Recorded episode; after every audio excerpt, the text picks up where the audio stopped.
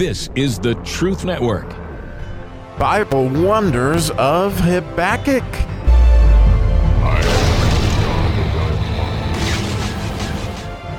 Well, how fun. The Lord gave me four days to ponder this particular verse. and so ponder it I did. And it was good that he gave me that much time because it I really didn't get a feel for it here until the last couple days. And then he, he really opened my eyes to it on Easter morning. And the way that he did that uh, was through the sunrise service that we went to that didn't turn out to be a sunrise service at Fort Caswell Beach, North Carolina, because it was about gale force winds and rain and all sorts of stuff. So we had it inside. But it was interesting to me how God had something for me Easter morning for my sunrise service that had so much to do with this verse, which is the Lamed verse, the 12th verse of chapter 3 of Habakkuk. And it reads, Thou didst march through the land in indignation. Thou did thresh the heathen in anger. And so it, you know, I the whole time I've been trying to figure out for the last, you know, four days how this was the Lamed verse, which Lamed is loving and learning in, in so many different ways. and so, you know, it's interesting to me that um, that that way the pastor illustrated his sermon yesterday, which was on John three sixteen, and it started out, of course, for God so loved the world, and he started out with this story which illustrates this verse so beautifully because again the idea of this verse is it is the lamed verse and it has to do with loving but it sounds a lot more like mine eyes have seen the glory of the coming of the lord right? He's trampling out the vintage where the grapes of wrath are stored. I mean that's exactly what it sounds like here and and but as the pastor started out this story on for god so loved the world he described a lady by the name of miss kemp who lived in detroit and miss kemp was filling up her car with gas and uh, she had left her keys in the ignition. And when she went to pay for the gas, she wasn't paying particular attention to the driver's door, and a man slipped in behind the wheel and started the car, and off he began to go. Well, she quickly reacted and grabbed hold of the steering wheel and grabbed hold of her door. At what point in time he drug her for nearly a quarter of a mile and she, in the meantime, was beating him as violently as she possibly could, scratching him, trying to do anything that she possibly could to get him to stop the car.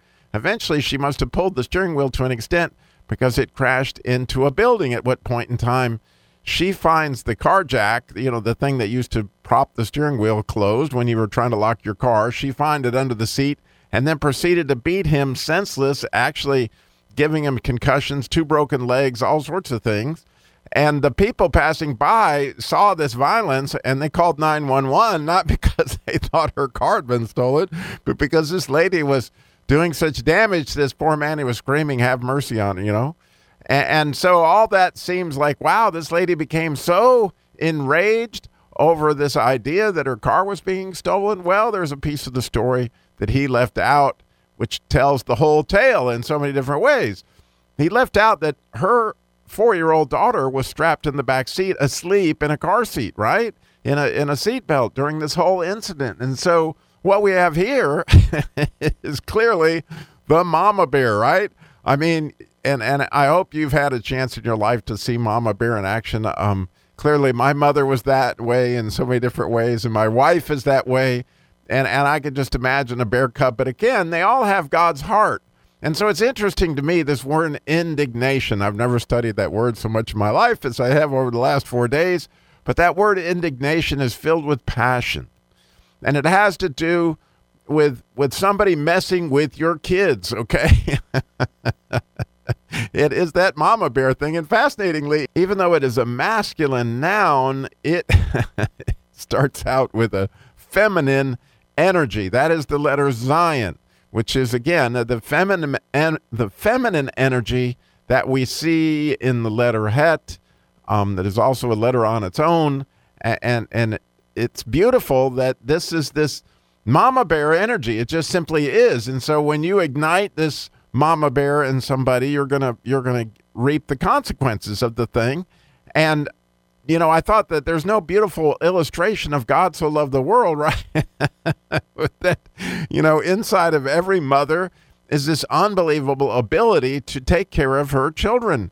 And, so when we see this whole idea of mine eyes have seen the glory of the coming of the Lord, or as we hear this trampling out and due to God's indignation, right? He is marching, and then due to his anger, he will be threshing.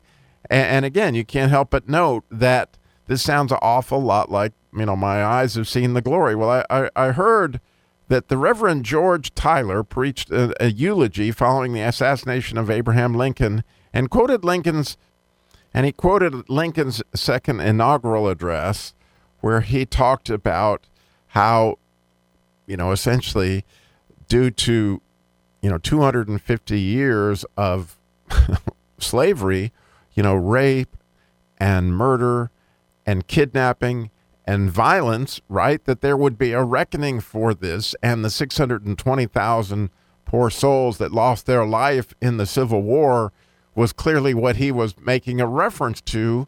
That there is a lot of uh, of wrath that is pent up as as God sees all these people being, you know, humiliated, murdered, all these things that went on for all these years, and there would be a price to pay, and there is a reckoning for all these different things that that just is part of what happens is God continually becomes right indignant to what has gone on. And and but there are inside of that if you think about it this beautiful idea of you know someone that loves you so dearly that they will protect you. They will stop at nothing to make sure there will be anger there will be threshing there will be marching. I mean all these things are going to happen and they clearly have happened throughout history. I mean, they happen, as we talked about here in the first chapters of Habakkuk, how, how the Babylonians would march through the breadth of the land. And clearly, you know, it happened in the civil wars we're seeing here. It happened through Germany as the, as the Jews had been put through these horrible, horrible tribulations uh, of the death camps. And then obviously in came the United States and Russia, and they marched through the land. And there was a horrible reckoning that had to be paid as a result of all that had gone on and all that goes on today there will be because you know this is what happens. But the fascinating thing that you can't help but put, this all together with easter for a minute that god put all that wrath all that indignation on his son right? I mean that's that's the easter message is that I had all that coming. I had all the threshing. I had all the ignorance. In other words, I've done all those things to my brothers and sisters that would cause that kind of wrath, that kind of an indignation, where that is the wages of my sin, is all these kind of things. But God put all that indignation, He put all that wrath, that whole mother bear thing on His own Son, that I would be able to have a relationship with Him. And if that is the Lamed verse. I mean, you see the love that's involved in what happened here. That that that, that it's it's it's it's absolutely spectacular and sets up the mem verse. Oh, by the way, you know next next time is the mem verse, which is to do with the Messiah, and we're going to get to that next. But just something to ponder as we come off Easter. It's like, oh my goodness, for God so loved the world that He did all this marching and He did all this trampling out the vintage of the grapes of wrath that Jesus would have to drink that cup on my behalf and on yours. And of course, come the end of time, we'll all see it in real real time as you know clearly um, this is not the end of the story. Well, again, I hope you enjoy thinking about how God so loved the world today. And thank you for listening.